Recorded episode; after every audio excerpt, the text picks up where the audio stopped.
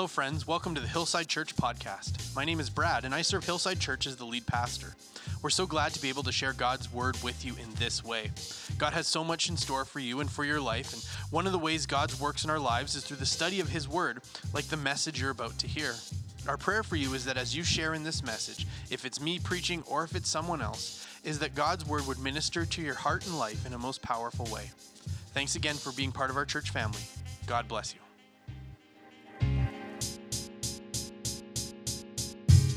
This morning, you can join me in Luke chapter 24. Um, that's where we're going to be today. This week, we're actually closing off our, our Jesus, in 3 C, Jesus in 3D series. Um, I hope you've enjoyed this dive into the life of Jesus and how we can better understand our, wor- our, our worlds, our lives, and, and the reality of life um, through Jesus as we look at who Jesus is and what Jesus has done and what he said, that, that for each one of us that have, have come along this journey, hopefully there's been things that, that you've seen or that you've, you've come to see differently in your life because of Jesus. Um, next week, we're going to begin a new series talking about uh, what it means for, for us to be Christian people. What, what the Bible would call, the Bible would say that, that we're meant to be a peculiar people.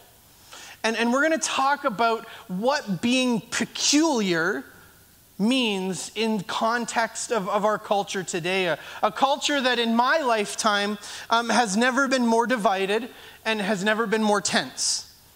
And we're called to be in the world and called to not be of the world, but we're called to be a light to the world. And so we're going to talk about, for a few weeks, we're going to talk and walk through what the Bible has to say about what living inside of a culture that wants to pull us down into its muck looks like. Is we're not going to talk about how you should feel about something, but we are going to talk about how we are to exist when there's people around us who feel all kinds of different ways about stuff. But all that's for next week, at least starting next week.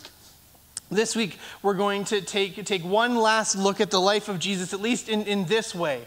Last week, if you were with us, uh, we left off with the triumphant entry of Jesus into Jerusalem. We, we looked at the story of Jesus arriving into Jerusalem for Passover and all of this pomp and circumstance that takes place around him. And as the people are celebrating and waving palm branches, and they are celebrating the king coming to Jerusalem.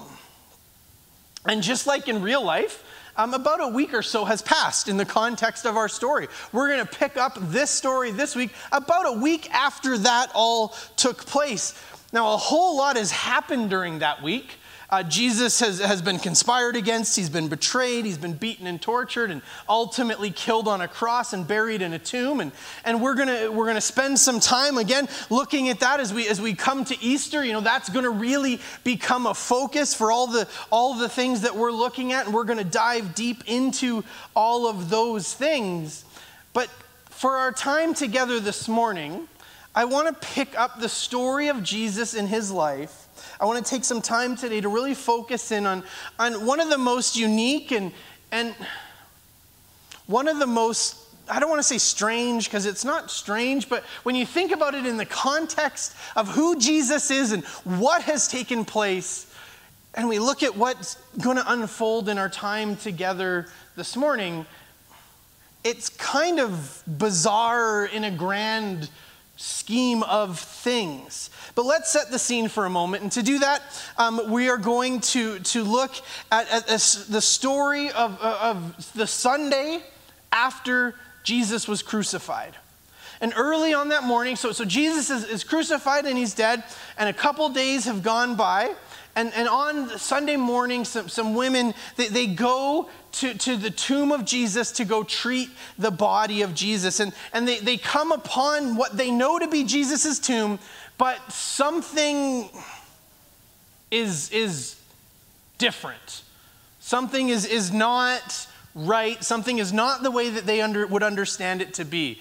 Uh, as we look at Luke chapter 24, verse 1, it says, On the first day of the week, very early in the morning, the woman took the spices they had prepared and went to the tomb.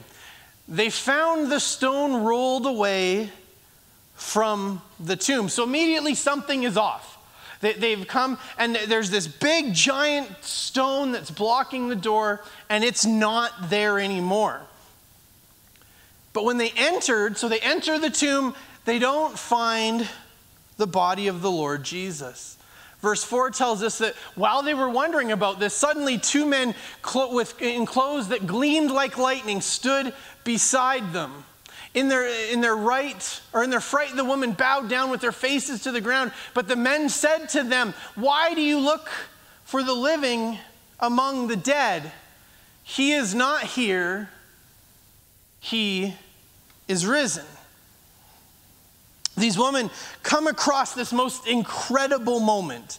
Jesus has come back from the dead. He, he's been resurrected. And, and, the text tells us that after this, that, that the women, they, they, run back to where they came from to, to tell other people what, what has happened, that they came to the tomb and, and Jesus wasn't there. And then there were these guys and they told us he's risen and we don't know what, and they run back to tell them.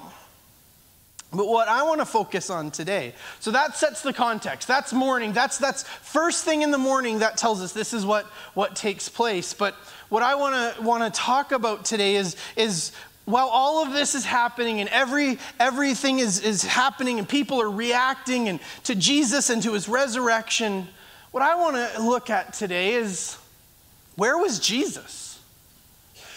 All of this stuff is happening because Jesus has been resurrected. But, but where's Jesus? What, what was Jesus doing? What would Jesus do on the day he rose again? And if we jump down a couple verses, we'll see. If we jump down to verse, verse 13,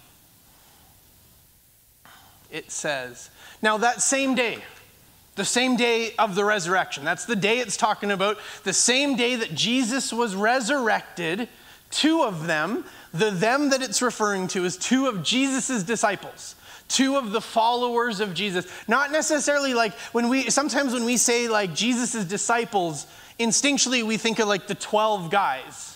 Um, but what it's talking about here is, is the grander group of people who follow Jesus. So it wasn't necessarily two of the 12, but two of the people who were Jesus' followers. So, so the same day that they've discovered that Jesus' tomb is empty, and, and these two men have said, Jesus is not here, he's risen, there's two of Jesus' followers, and they were going to a village called, called Emmaus, about seven miles from Jerusalem.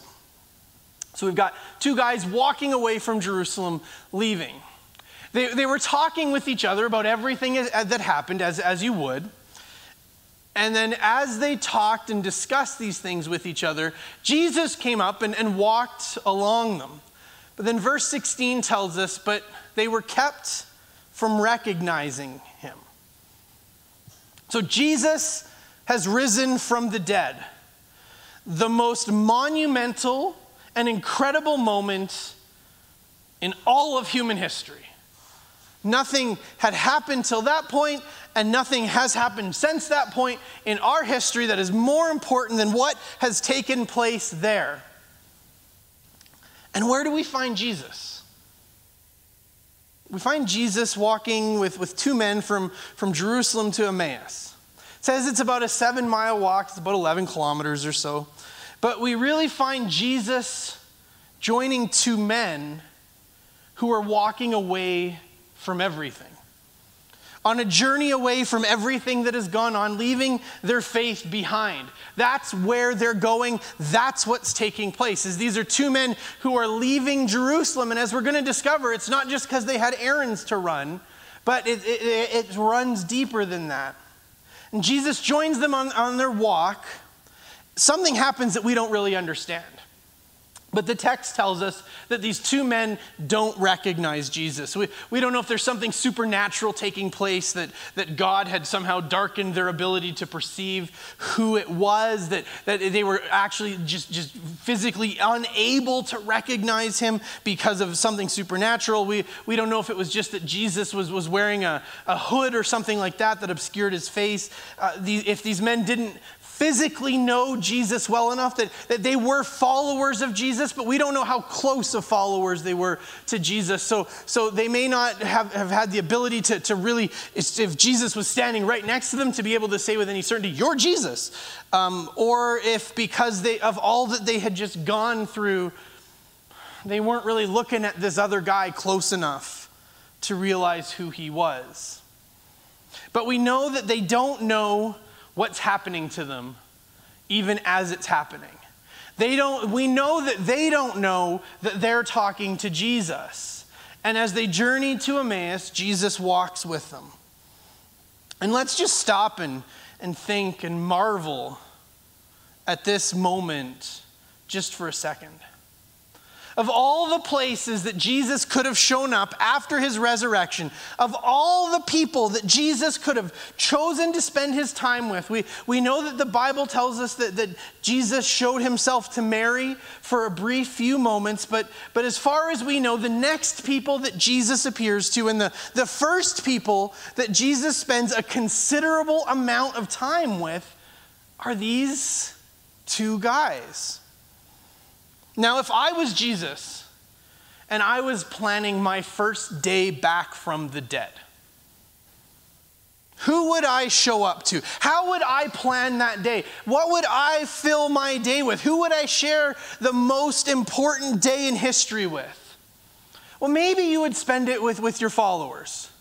Maybe you would go and find those closest to you, eh, those who had been with you for three years, the, the guys you had set aside, set apart to be closest to you, to let them know that, that you're back and, and things are going to be okay. They're probably pretty shook right now. And, and they really need to know that you're there. They, they really need to not just deal in, in rumor and innuendo and the fact that they need to know Jesus is okay. Maybe you'd show yourself to your mom, to your family. Say, hey, mom, I'm okay. It's okay. I, I know that was really hard on you, but, but I'm here. I'm okay to, to show him to, to show himself there. Maybe to the Pharisees, to the religious leaders, to the high priest, to, to those who kill, killed him, to, to come and say, hey, hey, fellas, check this out. Guess you were wrong, huh? What, what do you got to say now? Or, or maybe Jesus would say those things with a little more compassion. Or maybe to Pilate, to, to the highest authority in the land, to be able to say, this is, this is what you thought you could do, but look, here I am.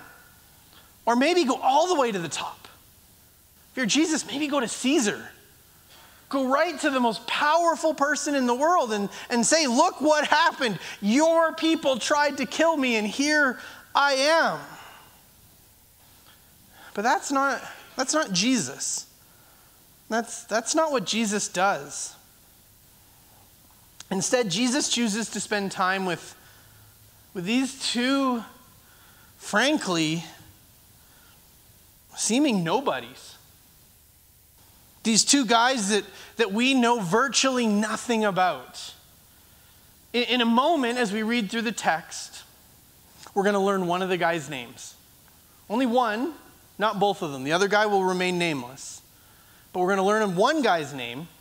And once you've learned his name, you now know virtually everything there is to know about these two guys. We don't know much more than that one guy. We know his name. We know that they were followers of Jesus. And that's what's so crazy about this story is that God comes after these two guys, one of whom we will never know his name perhaps until we're in heaven. But Jesus takes an 11 kilometer walk with these guys, spends the day with them. History doesn't tell us a lot, the Bible doesn't tell us a lot. These are nobodies when it comes to the story of the Bible. In fact, when we come to the guy's name, if I was to tell you his name and just say, Who is this person?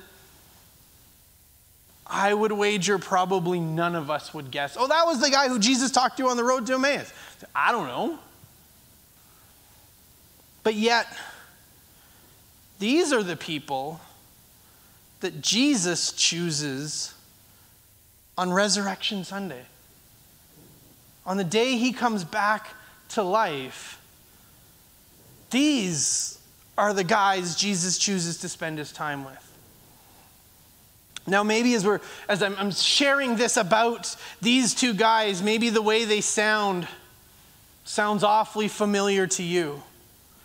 Maybe you look at your own life and you look at who you are and, and you see yourself and you say, you know, I kind of feel like a nobody.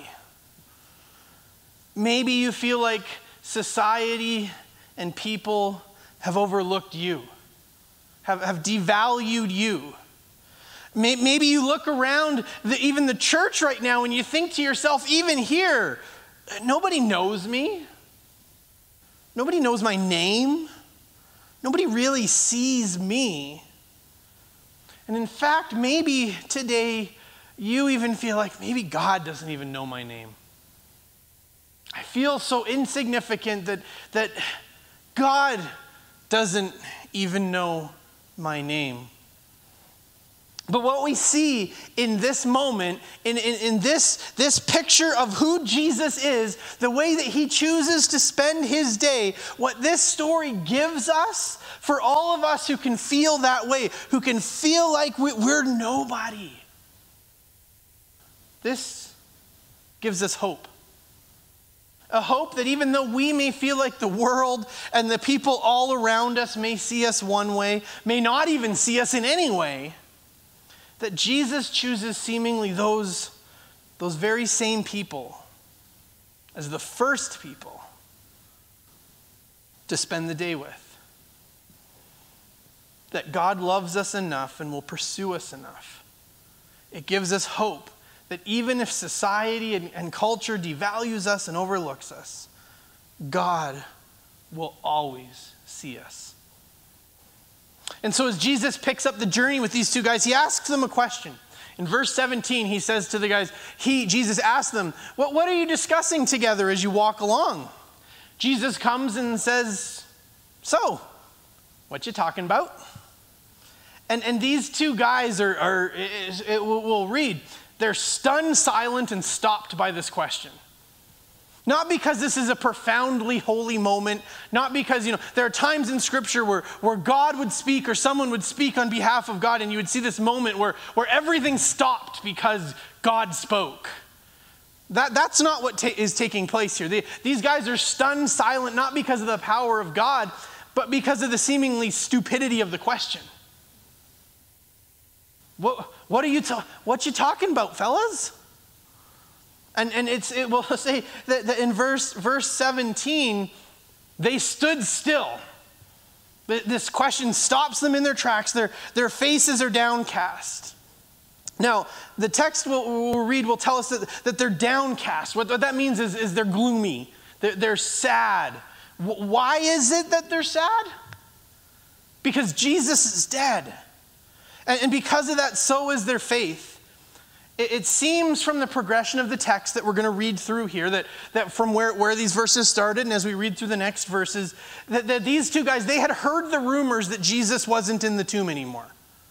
That, that that's, we're, we're going we're gonna see that. But what we're going to see is, is that with everything that had gone on, it seemed too much for these guys to take on and believe in something else.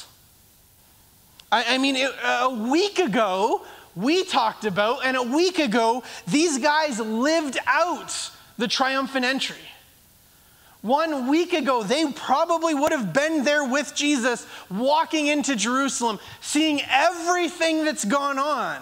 And, and they are, wow, I cannot believe the story that's being told right now, the story I get to be a part of. I'm here with all of this. And then the next week unfolds. And the roller coaster that these men had gone on had left them with, with just one more unbelievable piece of news. And it was one piece too many. It was too much. for these two guys, Jesus is dead. And from that, so is their faith. Now, maybe, maybe for you, much like how we talked about how, how these guys were, were unknown, seemingly no one special. Maybe this part of their story, the, this idea of their story, maybe that speaks to you in your life. That, that at one point you were all in. At one point, Jesus was your life, it was what you were about. But one too many disappointments one too many kicks in the gut, one too many things that just made it harder and harder and harder to keep putting your faith out there. And just not sure what faith looks like anymore. This story, this moment, understanding these guys can give us a hope and a perspective. If that's where you are this morning, as, as Jesus comes and finds these men in their grief, in their sadness, in their doubts, in their worries and their fears, in their walking away from Jerusalem, they're walking away from Jesus, in their walking away from the reality of his resurrection. And just like we talked about, these are the people that Jesus meets. And he doesn't confront them in their doubt. He doesn't confront them and, uh, what are you guys? Get back to Jerusalem. Did I say it was time to turn, get go? I'm going to turn this car around. That he doesn't somehow get mad at them, angry at them, and try to send them back. He, he doesn't say, what you, quit acting like little babies, get over it. On the day of his resurrection, Jesus makes it a priority to spend the day with two guys walking away from Jesus. Now, verse 18 say, one of them, named Cleopas, there. You know his name. That's all we know. At, one of them, named Cleopas, asked him, Are you the only one visiting Jerusalem who does not know the things that have happened here in these days? Obviously, he doesn't know it's Jesus he's talking to. What on earth are you talking about? What kind of stupid question? The thing, what are we talking about? We're talking about the thing literally everyone is talking about. That's what we're talking about. You must be the only person in all of Jerusalem who isn't talking about this right now. In verse 19, Jesus says, What things? What, what, what are you talking about? And then over the next few verses, we're going to read his response. And I just, before I, I read you what, what the man says, I just want to remind you they're talking to Jesus. About Jesus of Nazareth, they replied. He was a prophet, powerful in word and deed before God and all the people. The chief priests and our rulers handed him over to be sentenced to death, and they crucified him. But we had hoped that he was the one who was going to redeem Israel. And, and what is more, it is the third day since all of this took place. In addition, some of our women amazed us. They went to the tomb early this morning, but they didn't, they didn't find his body. They came to us and told us that they had seen a vision of angels who said he was alive. Then some of our companions went to the tomb and found it just as the woman said, but, but they did not see Jesus. See, it's, it's amazing when you realize that these men are talking to Jesus because what's just taken place here is, is they've started to preach the gospel to Jesus.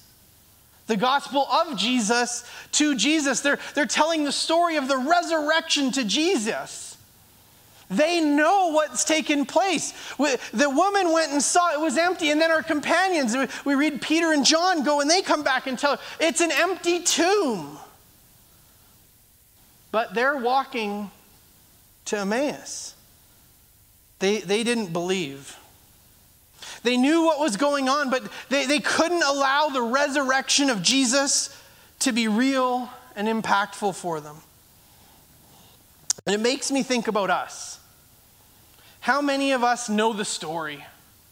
How many of us know the answers? How many of us know exactly what it is that we should say? How many of us could stand up here on the stage, or, or maybe that's too much, but, but how many of us could, could explain the gospel, could say, This is what we need to know, this is what you need to know, this is who Jesus is, and this is what he did. Give every single detail of the story of the life of Jesus, his death and resurrection, what he did, what it accomplished, and what it means for us, even that he's, he's still alive. But although we, we know it, it's just not making a real impact in our lives. That, that we know that Jesus is alive, but we live our lives like he's still in that tomb, dead. We know the story that we believe to be true, but we don't live life like it's true. I've heard, the, I've heard the stories and I know what's been said, but it's just not real for me. And, and our, our lives reflect it. While we may know the right things, we're living our lives as, as if the resurrection of Jesus never happened. And the difference that, that the power of God who conquered sin and death could make in my life isn't there, not because I don't believe it, but because I don't live like it's true. That the God that can set us free from the power of sin, the God that can set us free from our past, the God that can give us a new future, the God who conquered sin and death and hell and the grave is alive. But I live like he's dead. The resurrection of Jesus just doesn't resonate in our lives, doesn't have the power that it should. We live as if we have a God who's dead. Scripture will say that the, the same power that, that resurrected Christ from the dead lives in us. But we live as if Jesus is still dead. And we, we don't live like we've got a resurrected king. And that's where these men are. They know the truth, they've heard it all. But we're going to live like Jesus is dead. And I want to draw us to a conclusion of the story here as, as our time begins to draw to a close. Verse, verse 20. In, in, the, in the verses that Jesus begins to unpack for them, and he, he explains, scripture will say, he explains all of Scripture to them. The, the prophets in the Old Testament and explains how, how everything that took place is exactly what needed to take place for the Messiah. And he unpacks the entirety of Scripture to them. But uh, we're going to close just looking at, at verse 28 through, through 31. Verse 28 says, um, as they approached the village to which they were going, Jesus continued on as if he was going further. Jesus plays this little coy moment of, of hard to get. Oh, you guys are, I'm just going to keep going. I'm just going to keep, keep going. But, but they urged him strongly stay with us, for it is nearly evening. The day is almost over. So he went in to, to stay with them. I just want to highlight something for you here. What, what time of day is it? It's evening. The, the day is almost over. On Resurrection Sunday, the day that Jesus rose from the dead, showing himself to be God, triumphant over evil, triumphant over the enemy, triumphant over death and hell and the grave, the most important day in human history. Jesus doesn't just appear to these two guys and, hey guys, I know you're on your way to Emmaus. Um, guess what? I'm back. See you later. I got more people to go see. He, he isn't with them for a moment. He spends all day with these two nobodies who are walking away from their faith, living as if he's still dead. Guys who have given up on Jesus. But what do we see here? We see that Jesus pursues them, Jesus chases them down, he walks with them. Jesus makes a choice not just to appear to them, not just to deliver a message to them, but to be with them. And Jesus comes in and, and shares a meal with them, and it's a meal that that has some parallels to, to maybe some things that we would be familiar with in, in, our, in our context. When he was at the table with them, he, he took bread and he gave thanks and he broke it. Does this ring any bells? Maybe if, if you've been a part of a church for a while, that this is, these, this is what we read, that this is the, the, the, the context we read when, when we share in communion, like we did last last Sunday, Jesus begins to, to, to walk them through the, this meal that he shared with his disciples before he died. He begins to unpack this same thing for them here. And so he, he, he breaks bread and he gives it to them. And then verse 31 says, Then their eyes were opened and they, they recognized him. And then he disappeared from their sight. Could you imagine for a moment the rush of emotions that these guys must have felt as this couple of moments, this, these minutes, whatever it was, as they un, unfold before them? The moment of clarity. It's Jesus. How, how, do, how did you, huh? It's Jesus. That this moment of amazement that they had been walking and talking with Jesus the whole way, the whole time. I'm horribly ashamed. That there's this, this moment of amazement, but then that must have been quickly followed by shame. We didn't realize it was him. How, how did I not realize that was? I was rude to him. I thought his question was stupid. The, the shame that they had. He knows we were leaving, he knows where we were going. He knows we doubted him. Ashamed to have doubted Jesus, ashamed that their lack of faith in Jesus was expressed to Jesus. This initial rush of, it was Jesus, to the, I am so ashamed that that was Jesus.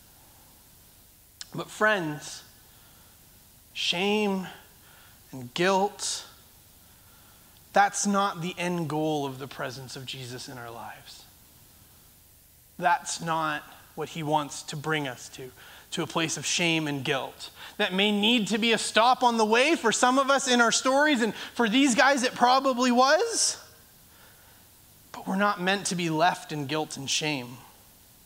So, as the presence of Jesus in their life works past the guilt and the shame, they are filled with hope and joy and excitement because of Jesus and his resurrection. Remember, they had spent all day walking away from Jerusalem, but the story tells us that they got up right from where they were and they ran back the 11 kilometers back to Jerusalem. They found the disciples and told them everything that had happened. Jesus is alive. Their hope that was dead is now alive again, and what Jesus had said he was going to accomplish, he actually did.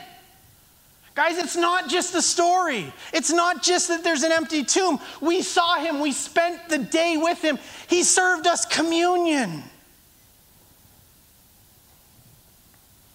And isn't this how the gospel hits us?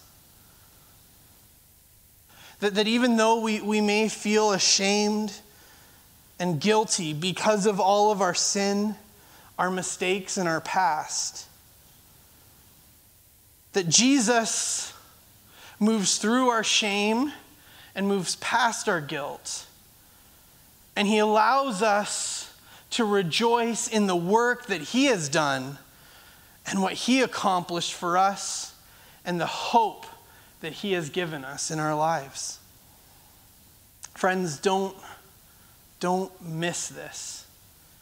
Jesus' heart was on that one of the most important days that has ever been. These are the people that Jesus chooses to spend the day with. Even though they were nameless, even though they had given up on Jesus. But what we need to know about our Savior is that wherever you are today, whatever your struggle, whatever your headspace, whatever your heart, what we see in this story of Jesus is that Jesus will pursue us, that he's willing to chase us down, that he's willing to come after us, that he's not willing to just let us walk away and give up on him, even when that's what we're doing. See, the Bible will say, while we were sinners, while we were going down the wrong path, while we were choosing things that were in rebellion to Jesus, Jesus came after us. He, he chased us down. In the midst of our sin, He gave up His life in pursuit of us. It will say that while we were still sinners, Jesus gave everything to free us from our sin. While we were still sinners, Christ died for us. Today, through this story, we see this amazing picture of Jesus and his heart for people. Jesus and his heart for us. And what happened to these, these two men journeying to Emmaus is a promise of what God wants to do in your life today. To, to meet you where you are, to work through where you are, and to free you from where you are and allow you to live in the reality of a resurrected Savior. Let's pray together.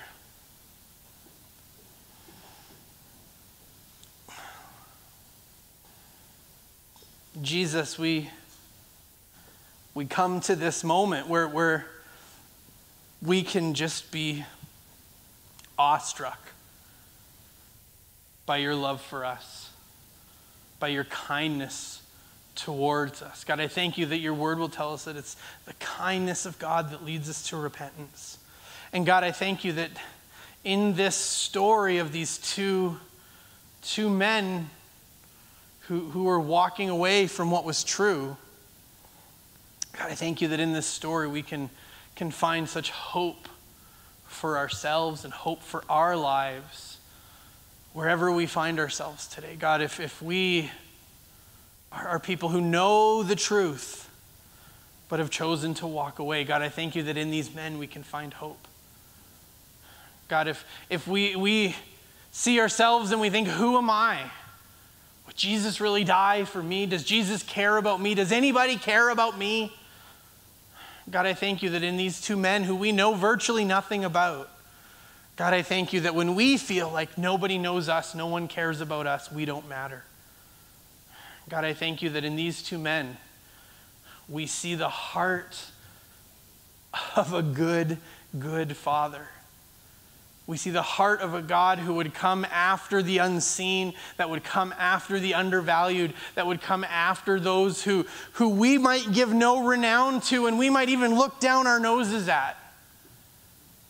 And yet, here you are, choosing on the greatest day in history to spend the day with these flawed people. And God, I thank you that that gives hope for each one of us who are flawed, each one of us flawed people. As, as we navigate our flawed selves and our flawed world with our flawed choices, God, I thank you that the end story of, of these two men is that you didn't let them get away.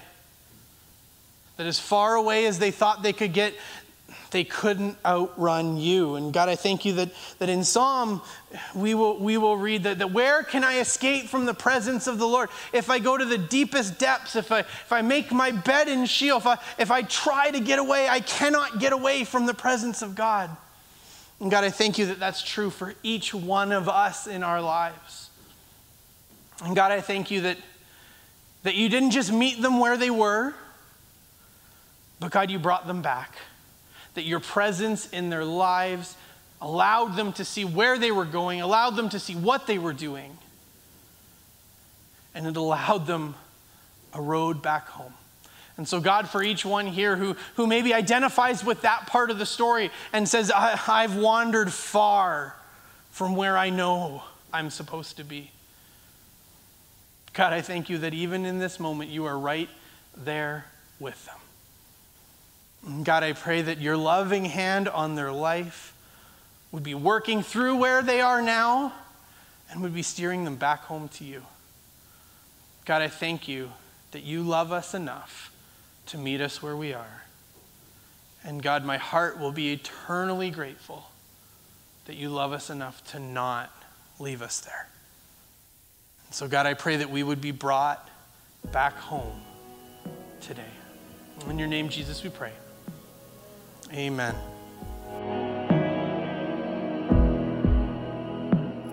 When I Thanks again for being a part of this message from Hillside Church.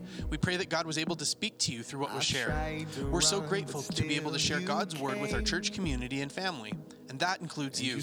And we'd love to hear from you. You can find us on Facebook and Instagram at Hillside Airdrie. You can contact us through email at info at hillsideairdrie.ca, or you can go to hillsideairdrie.ca and click on Contact Us from the main menu, or you can find our pastoral team contact by clicking on Our Pastors from the Our Church drop down menu. Our vision for everyone that shares in Hillside Church is that they would know God, know His hope, know His purpose, and know His power in their lives. And we pray this message ministered to you. At Hillside Church, we're a family not by blood, but a family that's been bought by blood. As family, we go. on the rugged cross, your death defying love is written in your scars.